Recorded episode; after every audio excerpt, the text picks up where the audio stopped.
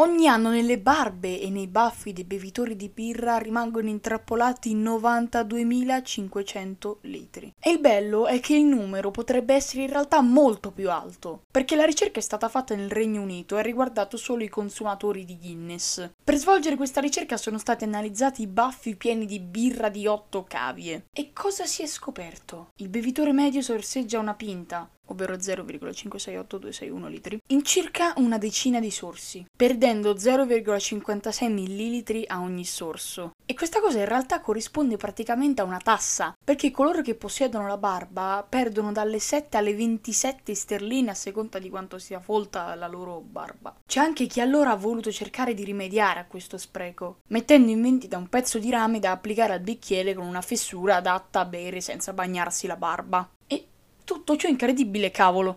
Cioè, è pazzesco. Vabbè. Ciao!